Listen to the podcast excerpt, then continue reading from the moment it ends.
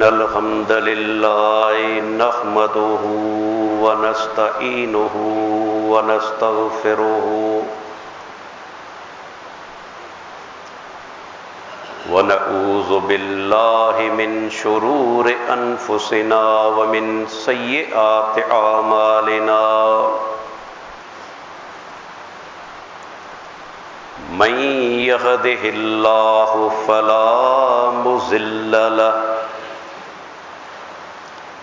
ومن يزلل فلا هادي له. وأشهد أن لا إله إلا الله وحده لا شريك له. وأشهد أن محمدا عبده ورسوله. اللهم صل على محمد وعلى آل محمد كما صليت على إبراهيم وعلى آل إبراهيم إنك حميد مجيد. اللهم بارك على محمد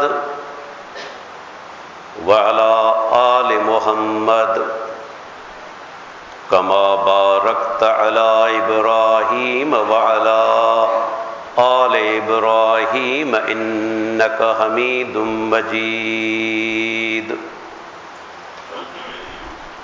من یتع اللہ ورسولہ فقد رشد واهتدى. ومن يعص الله ورسوله فقد ضل وغوى.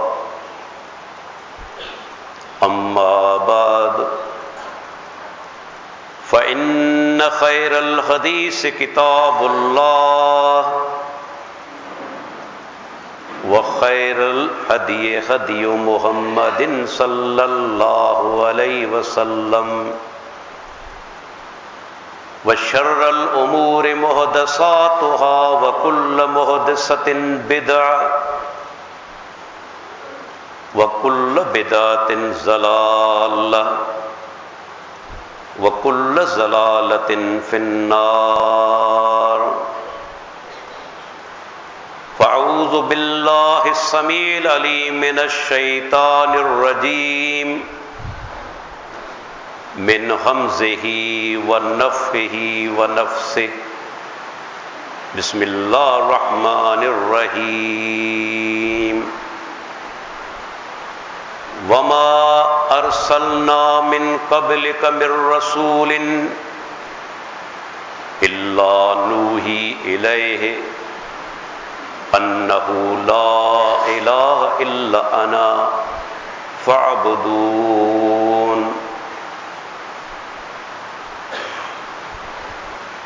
رب اشرح لي صدري ويسر لي امري. واحلل عقدة من لساني يفقهوا قولي.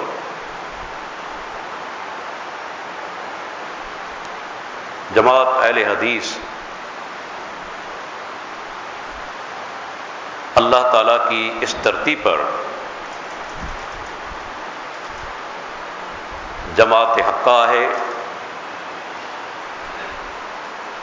طائف منصورہ اور فرق ناجیہ ہے۔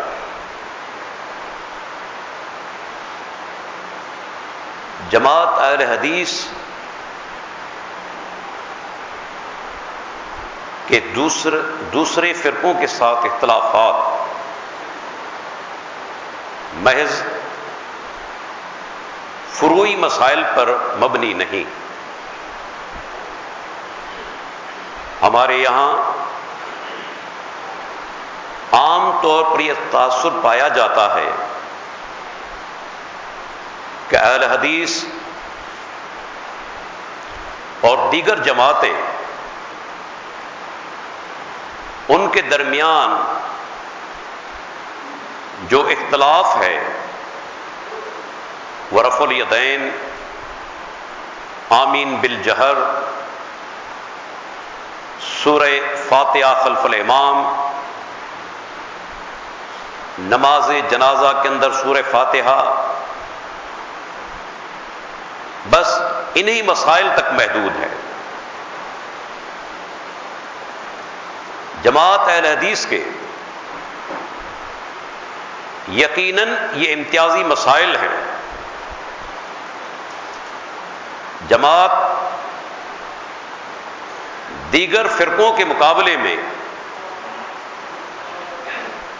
یقیناً ان مسائل کے اندر بھی ان سے الگ ہے اور ممتاز ہے۔ لیکن جماعت اہل حدیث کا بنیادی اختلاف یاد رکھ لیجیے، وہ عقیدے کا اختلاف ہے۔ اہل حدیث دیگر جماعتوں سے اختلاف رکھتے ہیں تو اس کی سب سے بڑی بنیاد عقیدہ ہے۔ اور عقیدہ ایسی چیز ہے جس کے اندر اسلام نے، دین نے کوئی کمزوری برداشت نہیں کی۔ عقیدہ کے معاملے کے اندر کوئی نرمی نہیں کی جائے گی اور کوئی کمزوری برداشت نہیں کی جائے گی۔ یہ جماعت اہل حدیث کا واضح اعلان ہے۔ ہم دوسروں سے مختلف ہیں۔ آئیے پہلے عقیدہ کو لیں۔ اور سب سے پہلے عقیدے کے اندر اللہ تعالی کی ذات اور اللہ تعالی کی صفات۔ دیگر تمام چیزیں وہ آپ سمجھ لیجیے کہ شاخیں ہیں اور بنیاد ہے اللہ تعالی کے بارے میں عقیدہ کیا ہونا چاہیے۔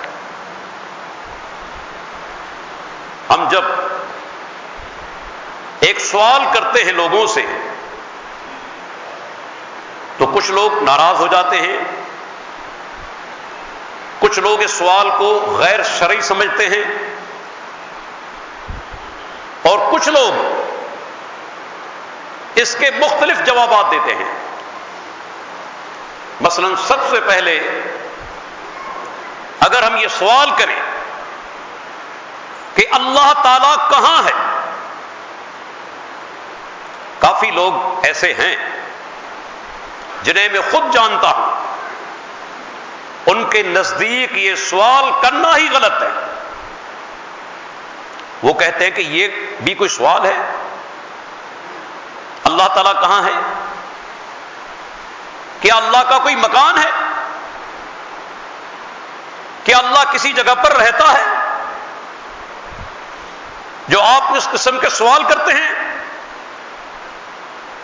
ان جاہلوں کو یہ پتا نہیں کہ سب سے پہلے یہ سوال کرنے والے اللہ کے آخری اور پیارے پیغمبر محمد رسول اللہ صلی اللہ علیہ وسلم۔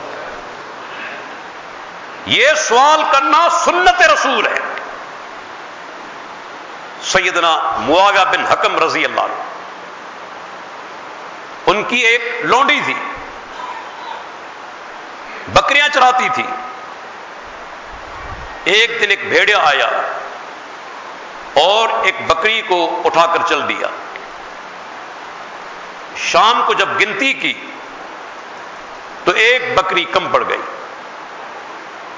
سیدنا معاویہ بن حکم رضی اللہ عنہ نے سوال کیا، کہاں گئی یہ بکری؟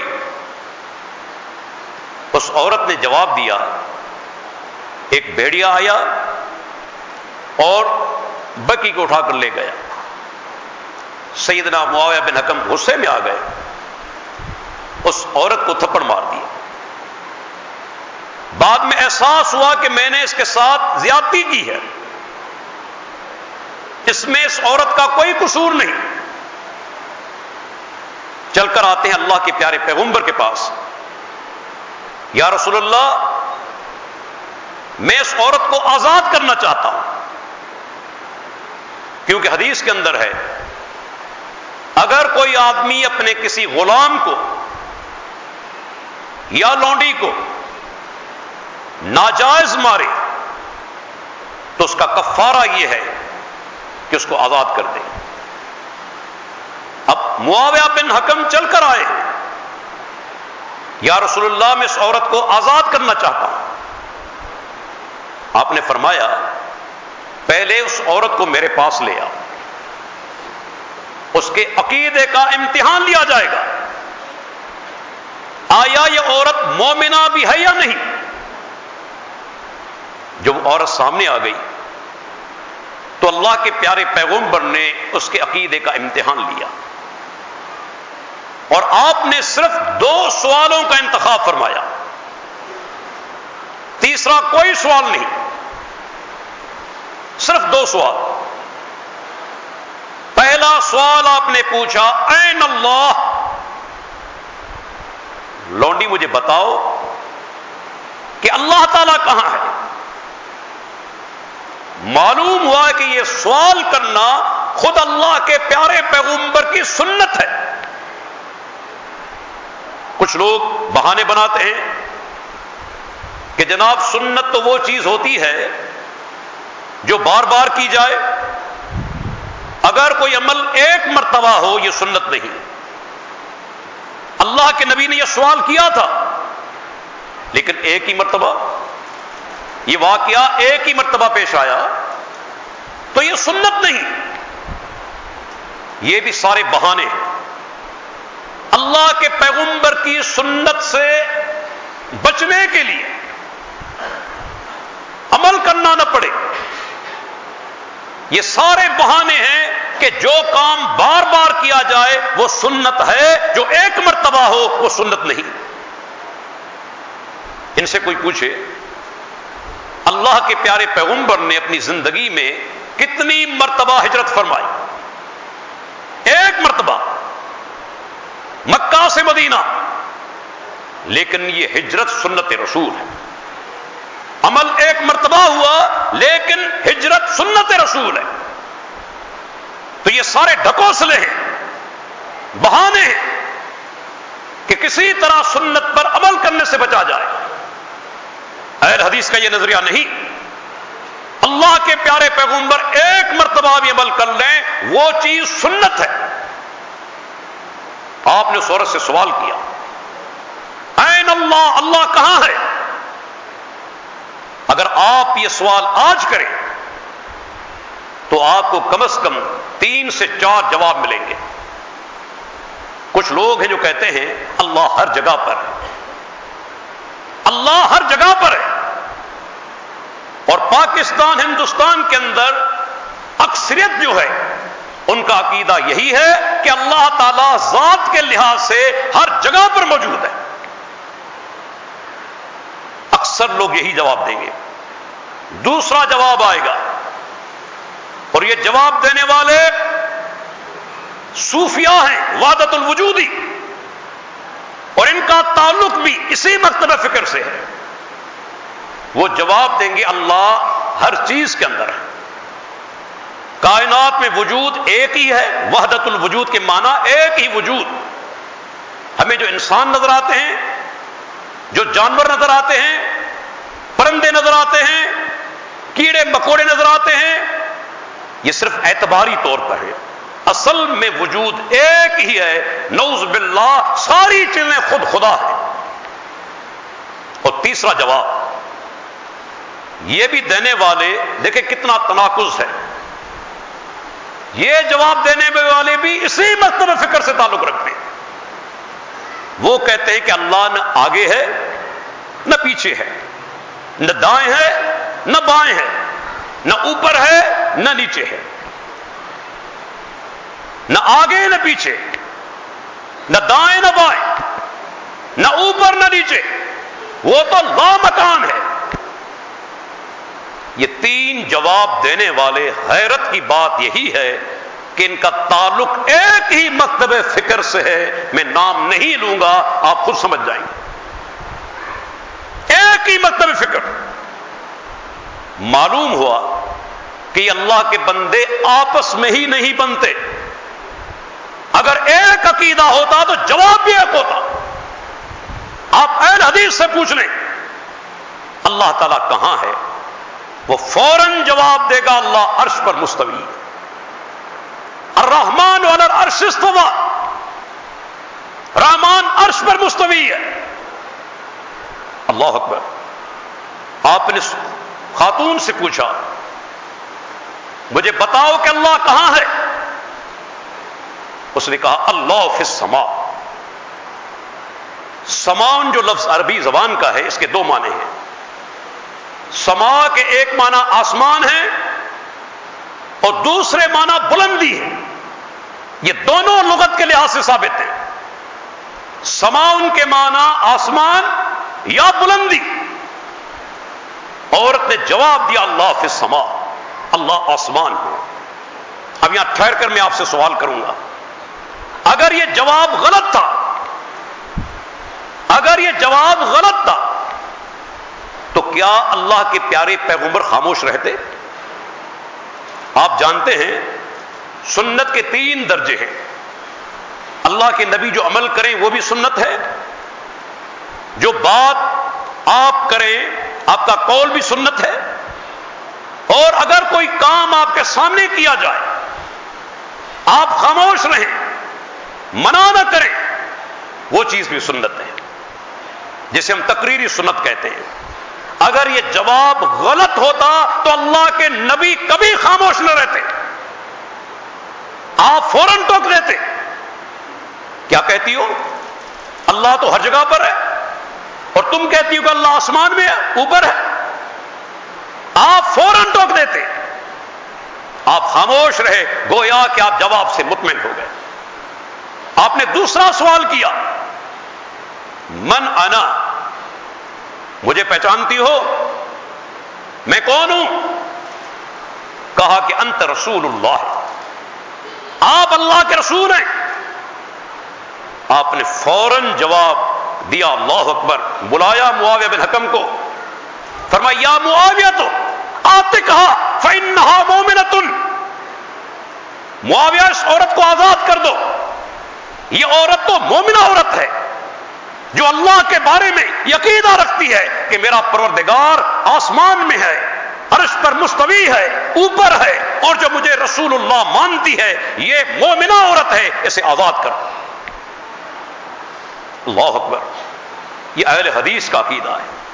اور یہاں ایک میں علمی نقطہ بیان کرتا چلوں۔ میں اپنی تقاریر کے اندر چیلنج کرتا ہوں۔ تقریباً پوری سندھ کے اندر یہ میرا چیلنج پچھلے دنوں سعید آباد کے اندر بھی تھا کہ مجھے ایک صحابی دکھا دو، ایک تابئی ایک تبو تابئی ایک محدث، میرا سوال ذہن میں بٹھا لے۔ ایک صحابی، ایک تابعی، ایک تبو تابعی، ایک محدث جس کا عقیدہ ہو کہ اللہ ذات کے لحاظ سے ہر جگہ پر موجود ہے، آپ ایک حوالہ مجھے دکھا دے ولن تفلو تم ہرگز نہیں دکھا سکتے۔ تمہارے اندر جرت ہی نہیں ہے۔ ایک حوالہ مجھے دکھا دو۔ کیونکہ سلف کا یہ اجماعی عقیدہ ہے، یاد رکھ لیں۔ صحابہ کرام تاب و تابعین تابعین، سب کا اجماعی عقیدہ ہے کہ اللہ عرش پر مستوی ہے۔ کوئی اختلاف نہیں۔ کہیں آپ کو اختلاف نہیں ملے گا۔ اسی وجہ سے مشہور حنفی عالم مولانا عبد الحی لکھنوی، ان کی کتاب ہے مجموت الفتاوا ایک جلد کے اندر اس کے چار حصے ہیں۔ پہلا حصہ تریپن نمبر صفحہ۔ عبد الحی لکھنوی صاحب لکھتے ہیں کہ تمام سلف کا اس بات پر اجماع ہے کہ اللہ تعالی عرش پر مستوی ہے۔ اللہ تعالی عرش پر مستوی ہے۔ اور عجیب بات، آج ہمارے پاکستان کے اندر بہت بڑی تعداد ان حضرات کی ہے جو اپنے آپ کو امام ابو حنیفہ رحمت اللہ علیہ کا مقلد قرار دیتے ہیں کہ امام صاحب ہمارے امام ہیں، ہم ان کی تقلید کرتے ہیں، ان کی تقلید ہم پر واجب ہے۔ لیکن عجیب بات کہ یہی لوگ امام ابو حنیفہ رحمت اللہ علیہ کا عقیدہ قبول کرنے کے لیے تیار نہیں۔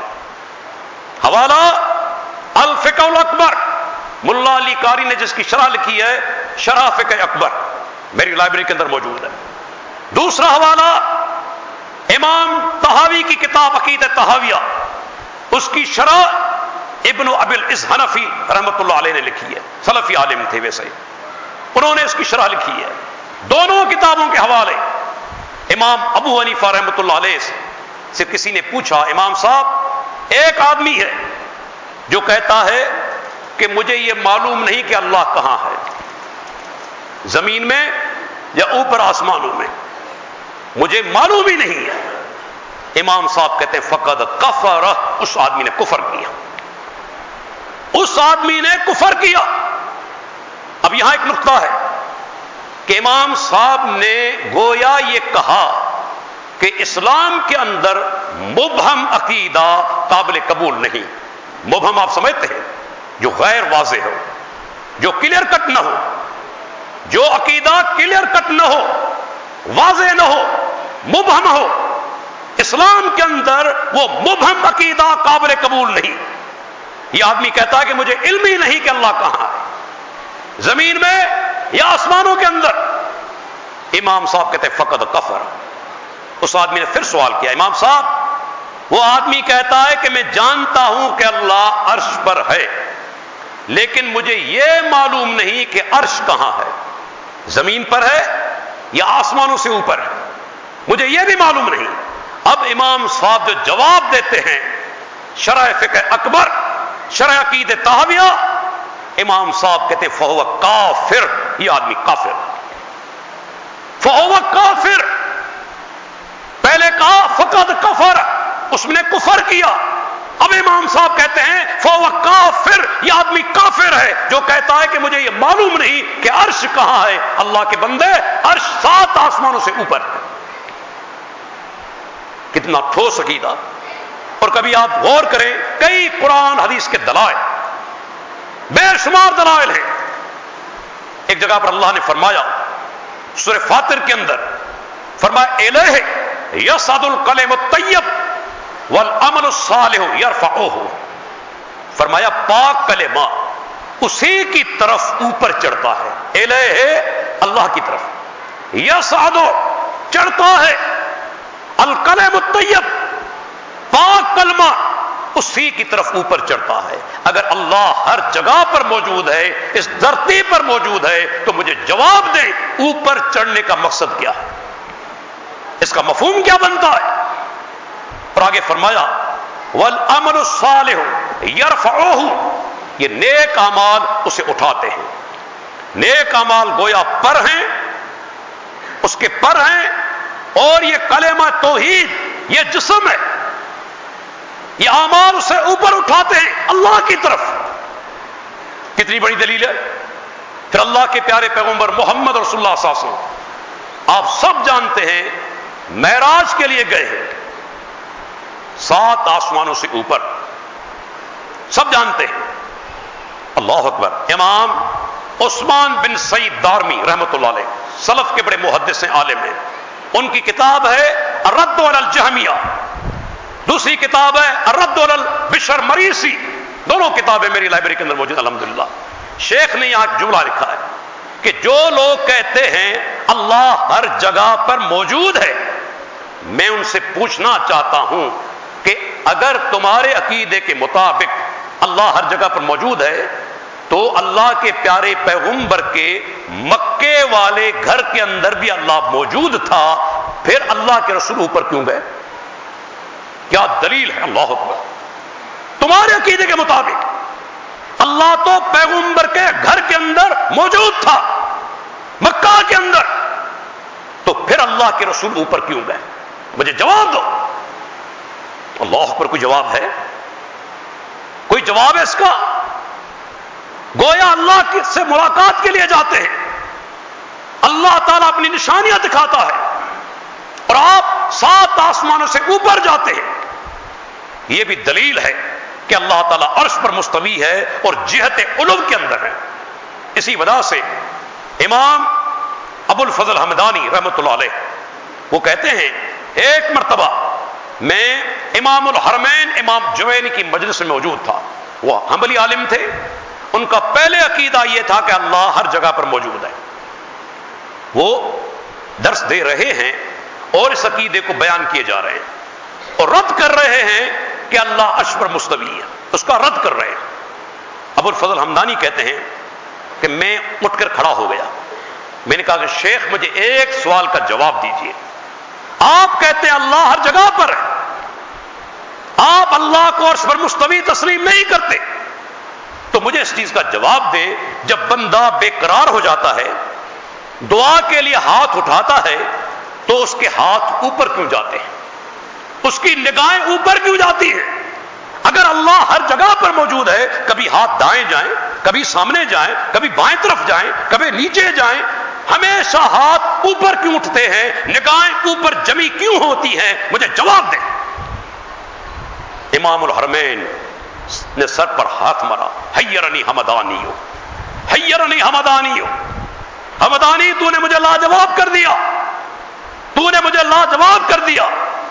واقعی یہ بات انسان کی فطرت کے اندر موجود ہے کہ جب وہ دعا کے لیے ہاتھ اٹھاتا ہے تو اس کے ہاتھ اوپر جاتے ہیں۔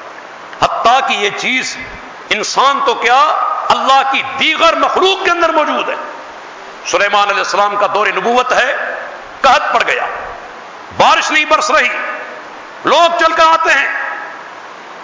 سلیمان اللہ سے دعا کریں، اللہ بارش برسا دے۔ اللہ پر یہاں بھی ایک نقطہ ہے۔ کہ وسیلے کے یہ معنی نہیں کہ کوئی آدمی انتقال کر جائے، اس کی قبر پر جا کر کہیں گے، فلاں، میرا یہ کام کر دو، مجھے بیٹا دلا دو، میری بیماری دور کر دو۔ یہ باطل وسیلہ ہے شرکیا وسیلہ ہے۔ اگر کسی زندہ آدمی سے آپ دعا کرواتے ہیں، یہ چیز قرآن و سنت سے ثابت ہے۔ وسیلے کی یہ قسم قرآن و سنت سے ثابت ہے۔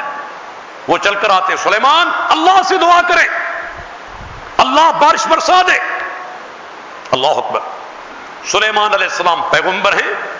وقت کے عظیم پیغمبر موجود ہیں، لیکن مشکل کشا نہیں۔ حاجت روا نہیں، بگڑی بنانے والے نہیں۔ بارش نہیں برسا سکتے کات کو ختم نہیں کر سکتے۔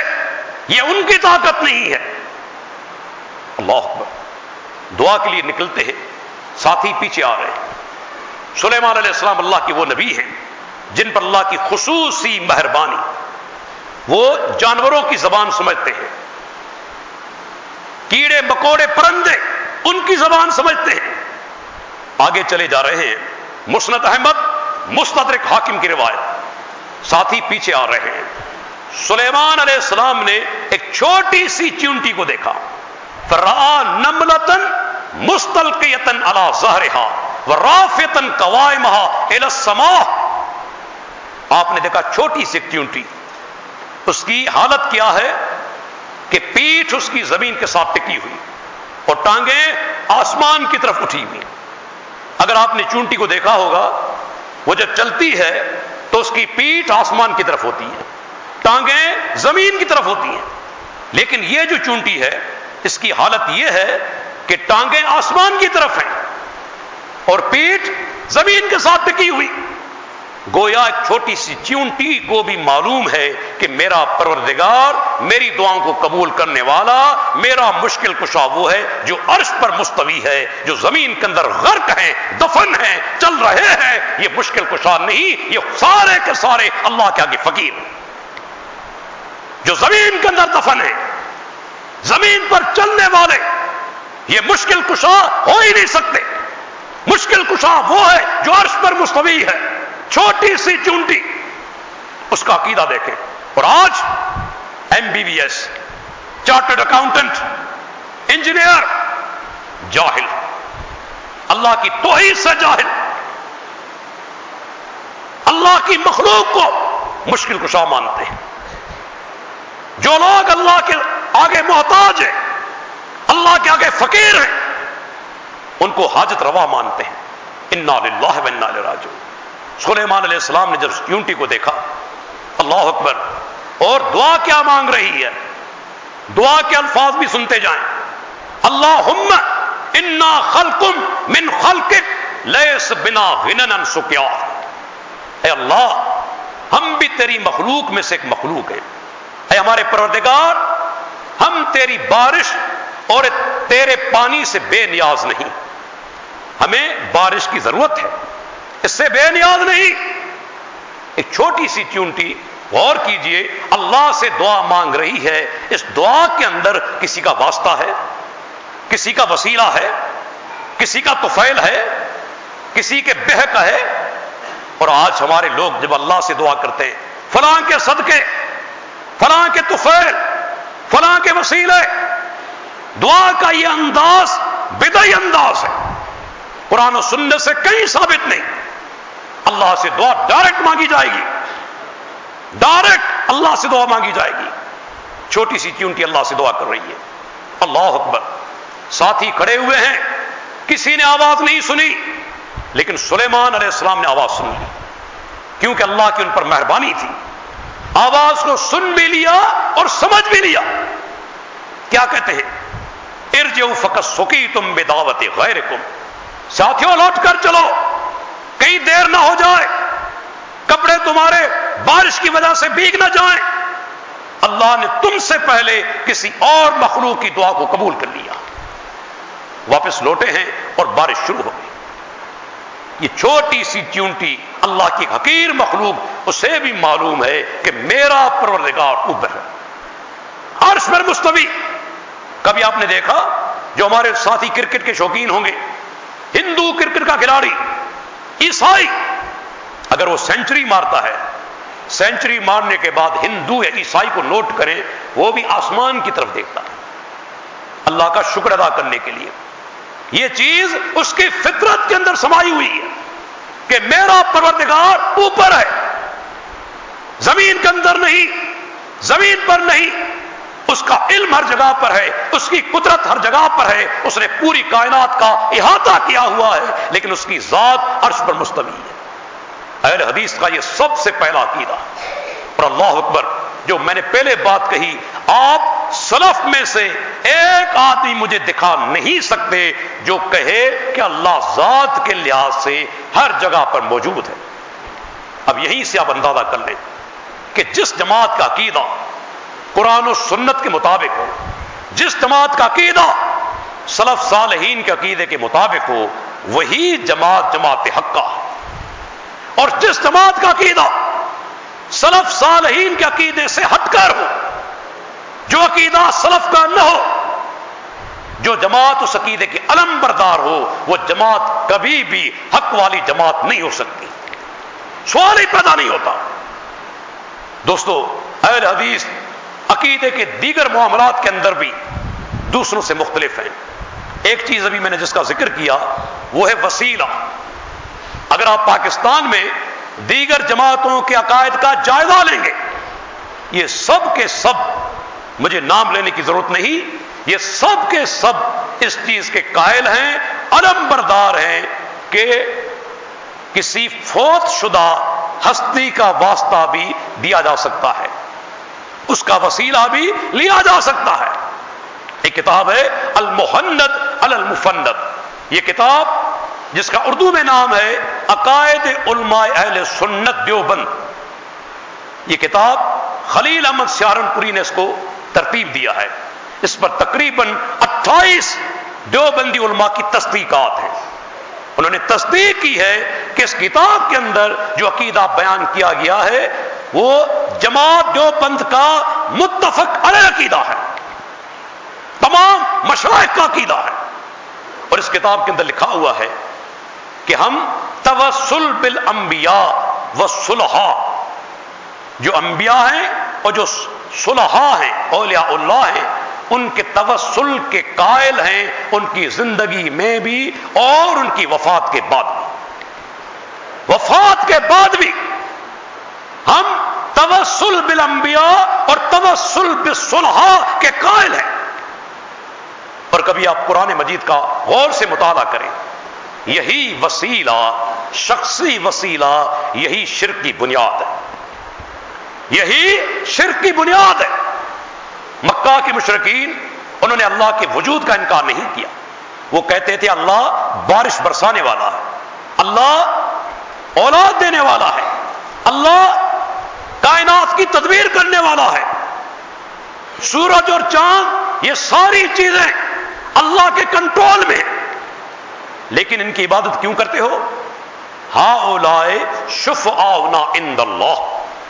یہ بت ہمارے اللہ کے یہاں سفارشی ہے اللہ کے آگے سفارشی ہیں۔ اللہ ہماری دعا قبول نہیں کرتا اور ان کی سفارش کو کبھی ٹھکراتا نہیں۔ یہ ان کا باطل عقیدہ تھا۔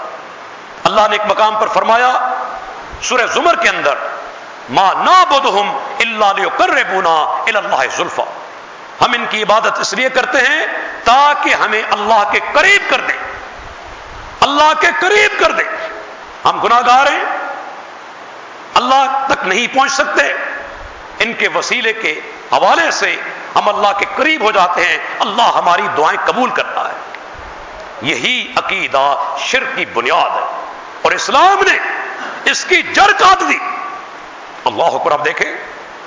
اللہ کسی کے آگے مجبور نہیں۔ پہلی چیز یہ یہ اللہ کی صفت ہے۔ وہ کسی کے آگے مجبور نہیں۔ جو دیگر کے آگے مجبور ہو، مخلوق کے آگے مجبور ہو، وہ کبھی الہ نہیں ہو سکتا۔ وہ کبھی الہ نہیں ہو سکتا۔ جو مخلوق کے آگے مجبور ہو۔ قرآن مجید اٹھائیں۔ اللہ کا وہ پیغمبر جس نے ساڑھے نو سو برس تک تبلیغ کی۔ نو علیہ السلام، بیٹا مشرق بیوی مشرق اگر ہدایت پیغمبر کے ہاتھ میں ہوتی تو سب سے پہلے بیٹے کو دیتا اور بیوی کو دیتا۔ سب سے پہلے جب اللہ کا عذاب آیا تو بیٹا کفار کے ساتھ ہے۔ نو علیہ السلام نے اسے پکارا، یا بنیر کم مانا۔ بیٹے ہمارے ساتھ کشتی میں سوار ہو جاؤ۔ کافروں کے ساتھ مت ہو۔ بیٹے نے جواب دیا، وہی جواب جو عام طور پر مشرقین دیتے ہیں۔ کال ساوی الا جبلن یہ سمنی من اللہ۔ ابا جان، میں اس پہاڑ پر چڑھ جاؤں گا، اس کی چوٹی پر۔ یہ مجھے پانی سے بچا لے گا۔ میں کہتا ہوں کہ مشرقین کا بھروسہ وسائل پر ہوتا ہے اور مومن کا بھروسہ اللہ کی ذات پر ہوتا ہے۔ مشرقین وسائل پر بھروسہ کرتے ہیں۔ مومن اللہ کی ذات پر۔ نور علیہ السلام نے جواب دیا، لا آسم اليوم من امر اللہ اللہ من رحم۔ بیٹے، آج اللہ کے عذاب سے کوئی بچانے والا نہیں، مگر جس پر خود اللہ رحم فرمائے۔ بیٹ بیٹا اور باپ آپس میں بات چیت کر رہے ہیں۔ فہال بین ہومل موج فکان من المغرقین۔ ایک بڑی موج آئی اور بیٹے کو اٹھا کر لے گئی۔ بیٹا زندہ پیغمبر کے آنکھوں کے سامنے غرق ہو گیا۔ زندہ پیغمبر۔ اللہ اکبر۔ نو علیہ السلام نے اللہ کو پکارا. نادا نوح رب فقال رب ان نبنی من اہلی و ان الحق و انت حکم الحاکمین اے میرے پروردگار، تو بادشاہوں کا بادشاہ ہے. میرا یہ بیٹا میرے اہل میں سے ہے. اے اللہ، اسے بچا لے. میں آپ سے پوچھنا چاہتا ہوں، کیا اللہ نے نو علیہ السلام کی دعا کو قبول کیا؟ ان کی سفارش کو قبول کیا؟ زندہ پیغمبر بیٹے کے لیے سفارش کر رہا ہے۔ کیا اللہ تعالی نے نو علیہ السلام کی اس سفارش کو قبول کیا؟ بلکہ اللہ نے سرزنش کی۔ یا نو ان من ان عمل غیر صالح۔ فلا تسألنی ما لیس لک بی علم۔ انی ایزکن تکون من الجاہلی اے نو تیرا یہ بیٹا تیرے اہل میں سے نہیں۔ حالانکہ بیٹا ہے۔ بیوی سے پیدا ہوا ہے۔ لیکن اللہ تعالیٰ نے فرمایا، تیرے اہل میں سے نہیں۔ کیوں کہ اس کے عمل خراب ہیں، غیر صالح ہیں۔ نو مجھ سے ایسے سوال مت کر۔ جن کا تجھے علم نہیں، میں تمہیں نصیحت کرتا ہوں، کہیں تو جاہل نہ ہو جائے جاہلوں میں سے نہ ہو جا۔ اللہ نے تنبیہ کی نو علیہ السلام کو۔ کیا اللہ نے دعا قبول کی؟ سفارش قبول کی؟ کیا نو علیہ السلام اللہ کو مجبور کر سکے؟ نہیں۔ اور اگر اللہ دعا قبول کرنے پر آ جائے، تو کافر کی دعا کو بھی قبول کر لے۔ کافر کی دعا کو بھی۔ اگر نہ قبول کرے، تو پیغمبر کی دعا کو ٹکرا دے۔ اللہ کے پیارے پیغمبر نے مکہ فتح کیا۔ چار کافر ایسے تھے۔ آپ نے آرڈر جاری کیا۔ اگر یہ بیت اللہ کے پردوں سے چمٹ جائے ان کو قتل کرنا ہے۔ ان میں سے ایک کا نام ہے اکرما بن ابی جہل۔ ابو جہل کا بیٹا اکرما اسے جب پتا چلا کہ میرے بارے میں قتل کا آرڈر ہے، تو مکہ سے باغ نکلا۔ ایک کشتی یمن جا رہی تھی۔ اس کشتی میں سوار ہو گیا۔ اللہ کی قدرت جب وہ کشتی سمندر کے درمیان میں پہنچی، تو طوفان آ گیا۔ اور آپ جانتے ہیں کہ سمندری طوفان کوئی معمولی بات نہیں ہوتی۔ مجھے یاد ہے نائنٹی نائن کے اندر بدین میں جب یہ سمندری طوفان آیا تھا قریب دو سو کلو میٹر فی گھنٹہ کی رفتار سے ہوائیں لگی تھی اور بدین جو کہ پچاس کلو میٹر دور ہے سمندر سے، لیکن ہم نے یہ محسوس کیا کہ شاید صبح تک بدین غرق ہو جائے گا۔ کیا اس کی دہشت ہوتی ہے؟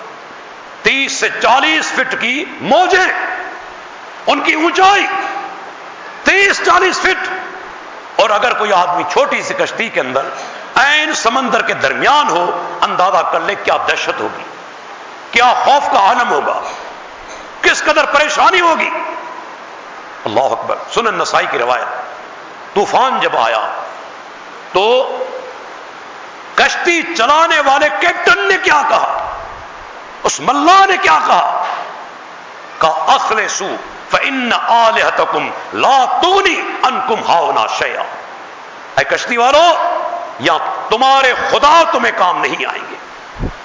تمہارے خدا تمہیں کام نہیں آئیں گے۔ ایک اللہ کو پکارو، خالص کر کے، بغیر ملاوٹ کے۔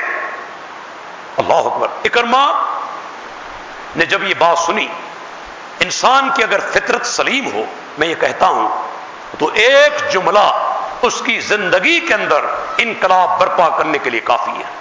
اور اگر مردہ ہو جائے، بے ضمیر ہو جائے، ساری زندگی تکاری سنتا رہے، دروس میں بیٹھتا رہے، کوئی تبدیلی نہیں آنے والی۔ آگے چلنے سے پہلے ایک مثال دیتا ہوں۔ عمر بن عبد العزیز رحمت اللہ علیہ، آپ جانتے ہیں، تابعی ہیں۔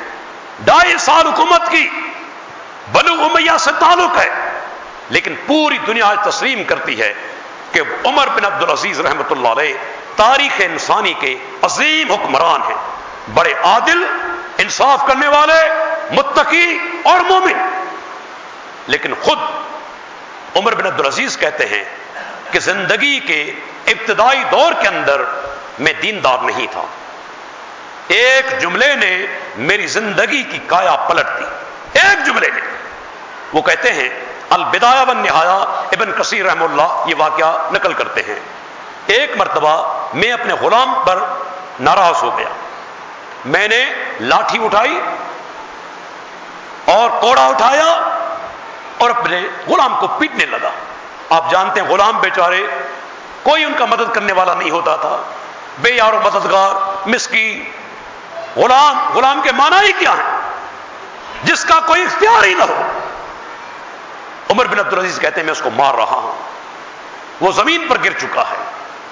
زمین پر گرنے کے بعد لاٹیاں کھاتے ہوئے اس نے ایک جملہ کہا کہا اس کو لائلتن سبھی ہتو یوم القیامت اے عمر، تو مجھے غریب سمجھ کر، بے یار و مدد کر یا بے یار و مددگار سمجھ کر تو مجھے مار رہا ہے۔ لیکن اس رات کو یاد کرو جس کی صبح قیامت کا دن قائم ہونے والا ہے، اللہ تم سے حساب لے گا۔ حساب تمہیں دینا پڑے گا۔ عمر بن عبد الرسید رحمت اللہ علیہ کہتے ہیں، میرے ہاتھ کانپنے لگے۔ جسم کانپنے لگا۔ لاٹھی آج سے گر گئی۔ میں نے اس غلام کو آزاد کر دیا۔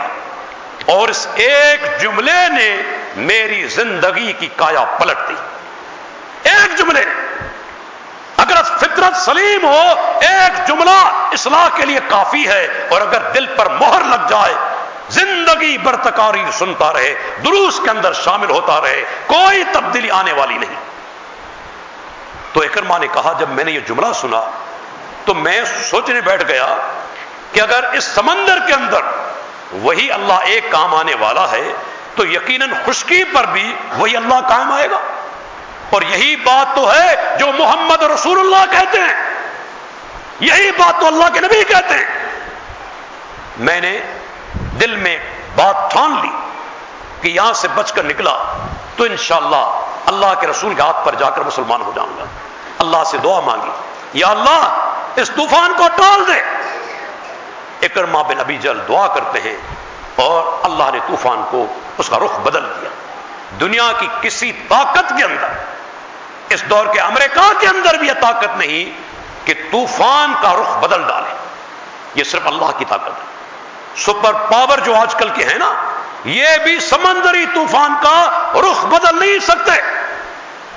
اکرما اللہ سے دعا کرتا ہے، طوفان رخ بدل ڈالا۔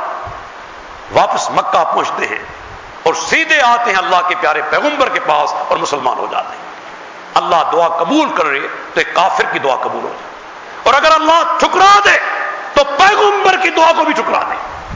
تو وسیلہ یہ ہے کہ اللہ سے دعا کا وسیلہ لیا جائے۔ اور اللہ کے جو خوبصورت نام ہیں، اسماء الحسنہ ہیں، بڑے پیارے پیارے نام ہیں۔ یا رحمان، یا رحیم، یا کریم، یا حفیظ، ان ناموں سے اللہ سے دعا کی جائے۔ اور اپنے نیک اعمال کا وسیلہ پیش کیا جائے۔ یہ چیز بھی سنت ہے دعا کرتے وقت اپنے نیک اعمال کا واسطہ یا وسیلہ پیش کیا جائے۔ اور اس کے علاوہ کسی زندہ فرد سے بھی آپ دعا کروا سکتے ہیں۔ یہ چیز یہ وسیلہ ثابت ہے۔ لیکن جو غیر شرعی وسیلہ ہے، کسی مردہ شخصیت کو وسیلہ بنا کر اس کے ذریعے دعا مانگنا، یہ عین شرک ہے۔ اور اہل حدیث اس کو شرک قرار دیتے ہیں۔ دیگر جو فرقے پاکستان کے اندر ہیں، مشہور تین جماعتیں، آپ خود سمجھ گئے ہوں گے، یہ سب کے سب اس شرکیہ اور بدئی وسیلہ کے قائل ہیں۔ سب کے سب۔ اسی وجہ سے ایک جگہ حسین احمد مدنی صاحب، ان کی کتاب ہے سلاسل طیبہ، چھوٹی سی کتاب میرے پاس موجود ہے۔ صفا نمبر چودہ، حسین احمد مدنی صاحب جو بندی علماء میں سے بڑا مقام رکھنے والے ایک جگہ کہتے ہیں، اللہ سے دعا کرتے، ہادی عالم علی مشکل کشا کے واسطے۔ اے اللہ، میری دعا قبول کر۔ علی کے واسطے جو مشکل کشا بھی ہے اور پوری دنیا کو ہدایت دینے والا بھی ہے۔ انا للہ پوری دنیا کو ہدایت دینے والا کون ہے؟ اللہ کے علاوہ کوئی ہے؟ اور مشکل کشا کون ہے؟ اللہ کے علاوہ کوئی ہے؟ سیدنا علی مرتضی رضی اللہ نے خود تقریباً چار ساڑھے چار سال آپ نے حکومت کی اور پورا دور خلافت مشکلات کے اندر غرق تھا۔ مشکلات کے اندر اپنے بیٹے کی مدد کر بلا میں نہ کر سکے۔ اپنے دور خلافت میں ان پریشانیوں کو دور نہ کر سکے۔ اللہ اکبر، اب وہ کیا ہماری مشکلیں دور کریں گے؟ مشکل تو وہ دور کر سکتا ہے جس پر کبھی مشکل آ سکتی ہی نہیں۔ کبھی مشکل آ سکتی ہی نہیں۔ اہل حدیث اس عقیدہ کے اندر بھی ان تمام سے منفرد ہیں۔ اور تیسری چیز دوستو عقیدہ کے حوالے سے، اہل حدیث الحمدللہ وہ جماعت ہے جو ان تعویز گنڈوں، داغوں، ان سب کے خلاف ہے۔ ہم ان کو شرک یا امور تسلیم کرتے ہیں۔ یہ تعویز یہ داغے یہ ٹونے، یہ سارے کے سارے عمل شرکیاں ہیں۔ اللہ اکبر، اللہ کے نبی کی حدیث دیکھ لیں۔ آپ نے فرمایا، من تعلق تمیمتن فقط اشرک۔ مسند احمد کی صحیح حدیث ہے کہ جس نے تمیمہ لٹکایا، اس نے شرک کیا۔ اب سوال یہ پیدا ہوتا ہے کہ عربی زبان میں تمیمہ کسے کہتے ہیں؟ تمیمہ کسے کہتے ہیں؟ الموجم الوسیط، عربی زبان کی مشہور لغت ہے۔ میرے پاس موجود ہے۔ الموجم الوسیط کے اندر جہاں تمیمہ لکھا ہوا ہے، وہاں اس کی شرح لکھی ہوئی ہے۔ کیا لکھی ہوئی ہے؟ کہ ما یو اللہ کو فل اونوں کے لدف العین۔ ہر وہ چیز جو گلے کے اندر لٹکائی جائے۔ نظر بد سے بچنے کے لیے، نظر بد سے بچنے کے لیے جو چیز بھی گلے میں لٹکائی جائے، وہ تمیمہ ہے۔ جو چیز بھی لٹکائی جائے اسی وجہ سے امام ابو حنیفہ کے استاد کے استاد، امام ابو حنیفہ رحمۃ اللہ علیہ کے استاد، حماد بن نبی سلیمان، ان کے استاد، امام ابراہیم نقی رحمۃ اللہ علیہ، یہ تابعی امام ہیں۔ ان کا قول ہے، امام ابن ابی شہبہ مصنف ابن ابی شہبہ کے اندر لائے ہیں۔ وہ کہتے ہیں، کانو یکرون تمام کلحا من القرآن و غیر ہی ابراہیم نقی کہتے ہیں کہ صحابہ کرام اور تابعین ہر قسم کے تعویز کو ناپسند کرتے تھے، چاہے وہ قرآن سے لکھا گیا ہو یا کسی اور چیز سے۔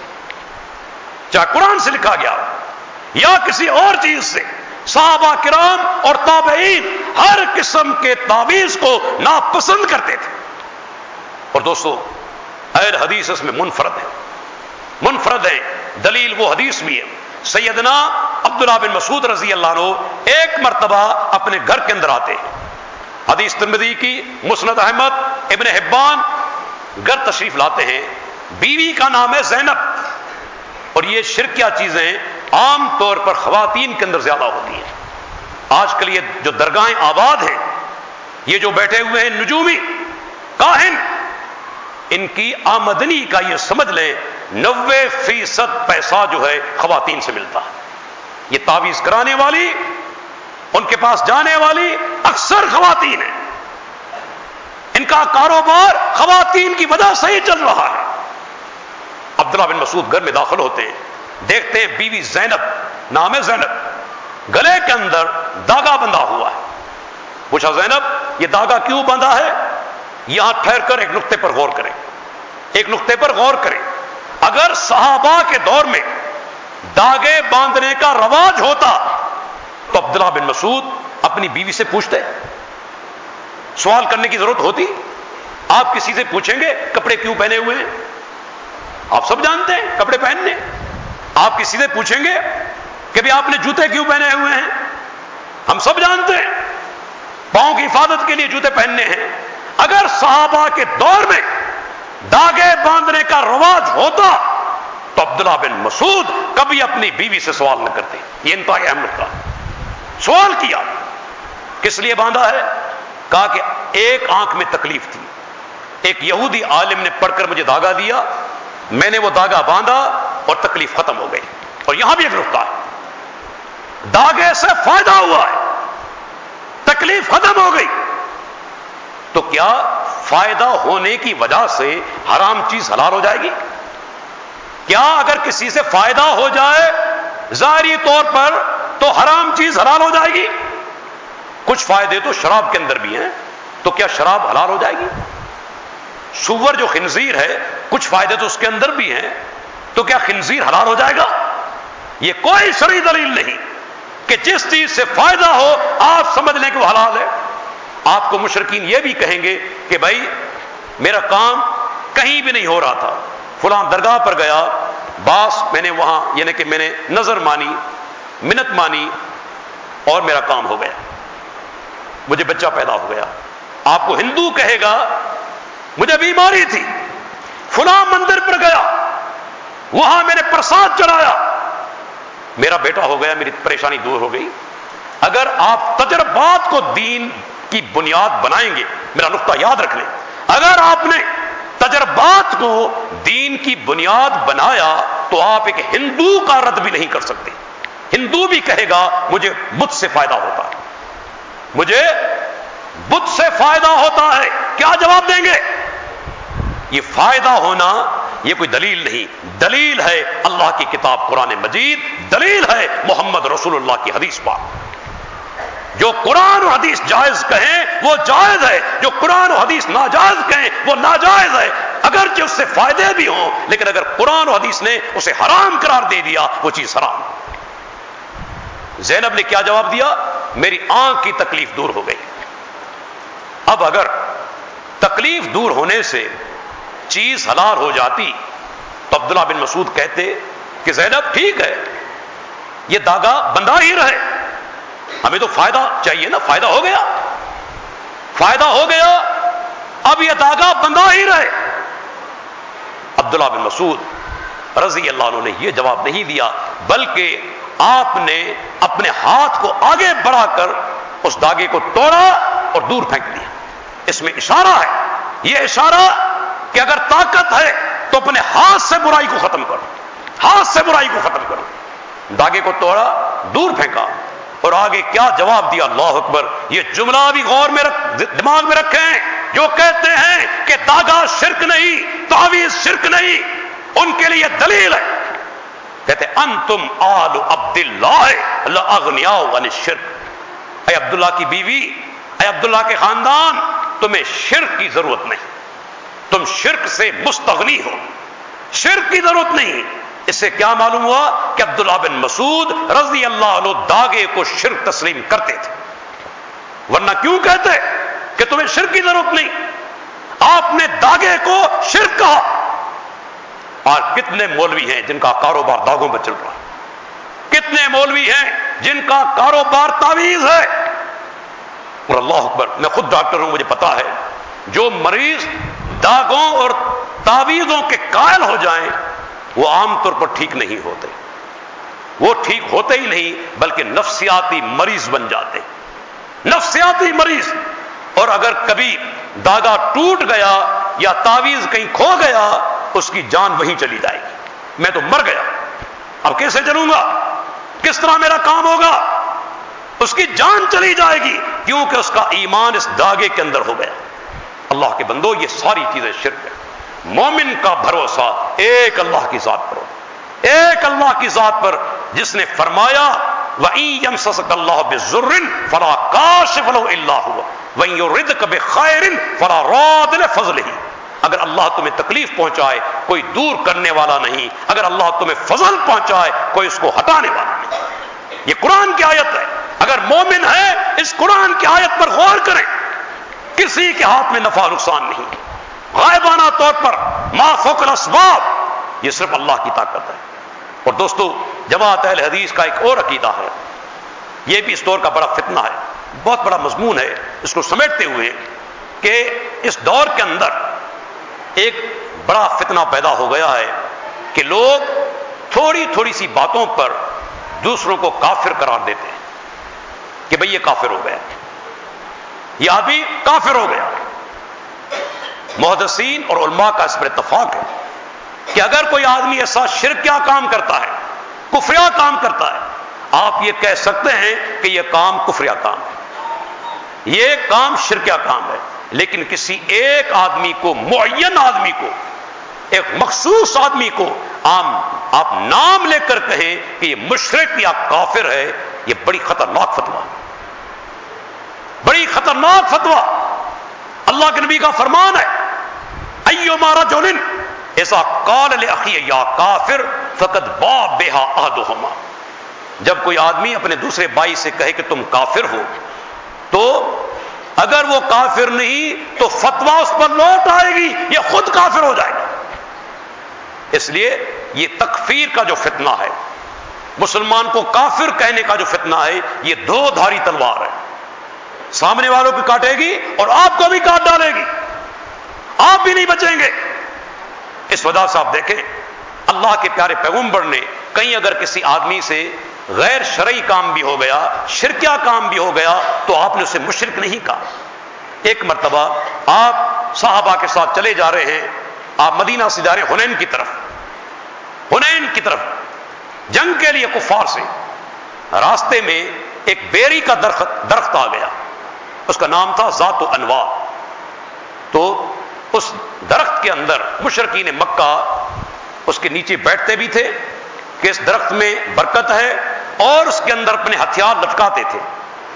کہ ہتھیاروں میں برکت بڑھ جائے گی؟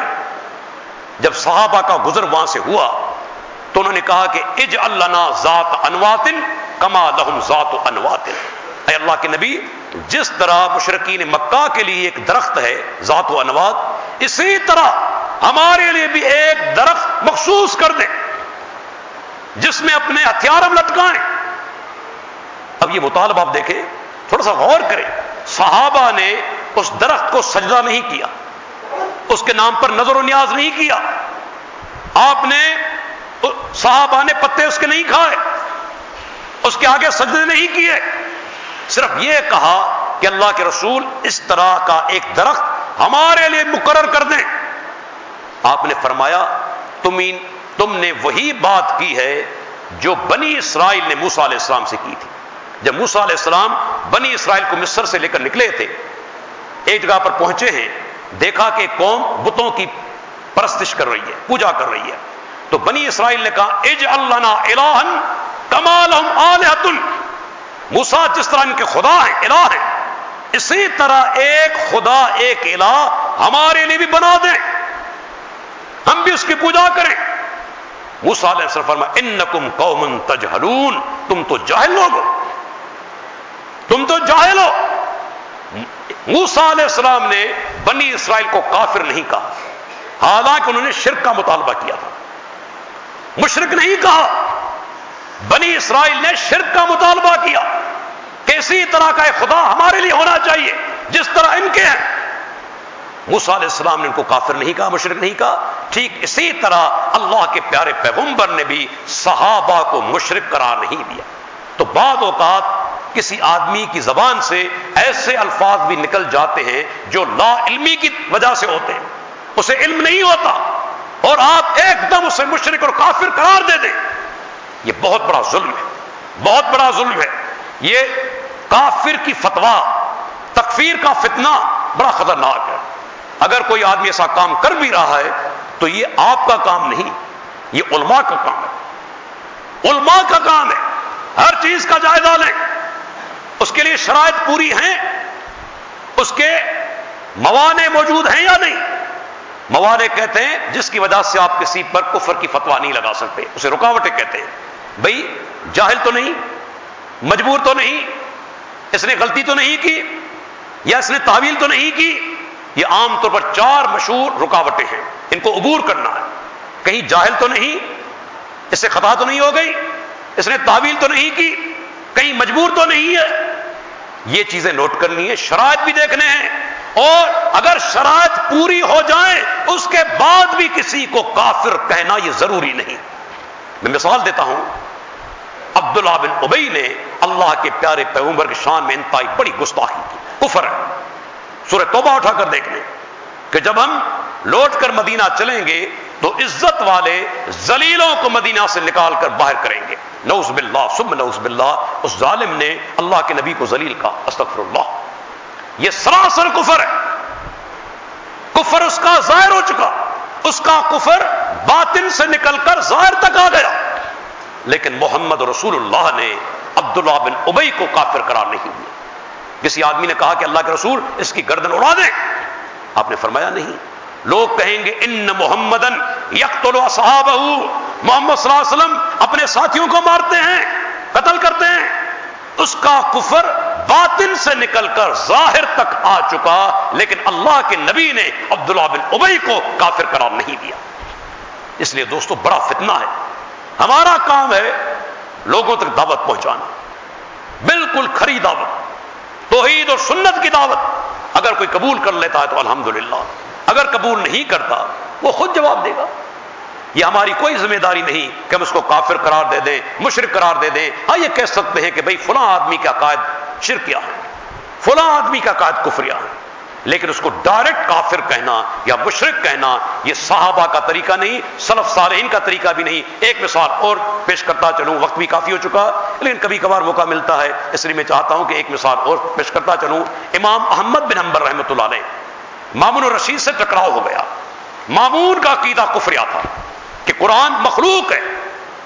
محدثین کرام اور سلف صالحین کا اجماع ہے، جو قرآن کو مخلوق کہے وہ کافر ہے۔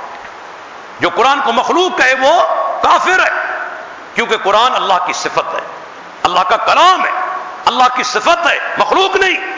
جو قرآن کو مخلوق کہے وہ کافر ہے۔ اب مامون الرشید کا عقیدہ یہ تھا کہ قرآن مخلوق ہے، لیکن امام احمد بن حمبر رحمت اللہ علیہ نے کبھی مامون کو کافر نہیں کہا، کبھی کافر نہیں کہا، کبھی تحریک نہیں چلائی، تختہ الٹنے کے لیے، خروج نہیں کیا۔ بلکہ یہاں تک کہا لوکان علی دعوتن ما جال تو اللہ فی سلطان، اگر مجھے معلوم ہو جائے کہ میری فلاں دعا قبول ہوگی، تو وہ میں دعا معمون کے لیے مانگوں گا، کہ اللہ سے ہدایت دے دے۔ اللہ اسے ہدایت دے دے۔ تو یہ ہمارے سلف کا طریقہ ہے، اور یہ اہل حدیث کا طریقہ ہے کہ ہم کسی پر فتوا نہ لگائیں۔ کہ یہ کافر ہے یا مشرق ہے، یہ ہماری ذمہ داری نہیں۔ ہماری ذمہ داری ہے کہ اللہ کی توحید کو اور پیارے پیغمبر کی سنت کو آگے پہنچاتے جائیں، جہاں تک پہنچ سکے۔ جس نے دعوت کو قبول کر لیا، انشاءاللہ وہ کامیاب ہے۔ اور جس نے قبول نہیں کیا، ہماری یہی دعا ہے کہ اللہ اس کو ہدایت دے۔ اور یہ معاملہ ہم اللہ کے حوالے کر دیں، اس پر ہم فتوا نہ لگائیں۔ یہی ہمارا مسلک ہے، مختصر الفاظ کے اندر اللہ تعالیٰ سے دعائے اللہ تعالیٰ میں صحیح عقیدہ پر زندہ رکھے، صحیح عقیدہ پر ہماری موت فرمائے۔ واخر دانا الحمد للہ رب العالمین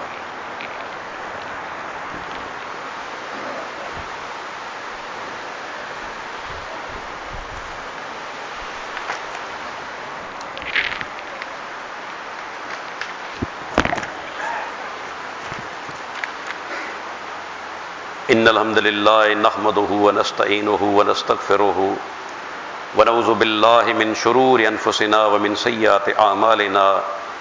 من يهده الله فلا مضل له ومن يضلل فلا هادي له.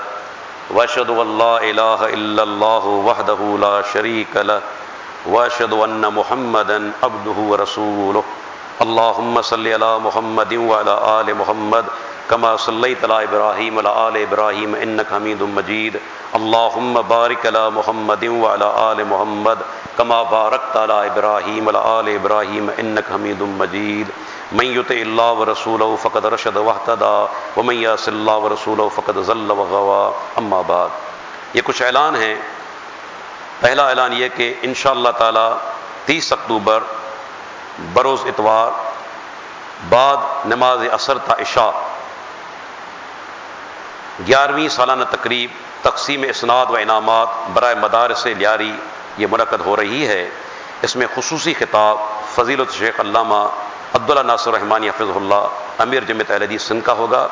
پرام کے اندر بچے اپنی کارکردگی پیش کریں اور ساتھ اچھی کارکردگی دکھانے والے طلباء اور طالبات میں اسناد و انعامات تقسیم کیے جائیں گے۔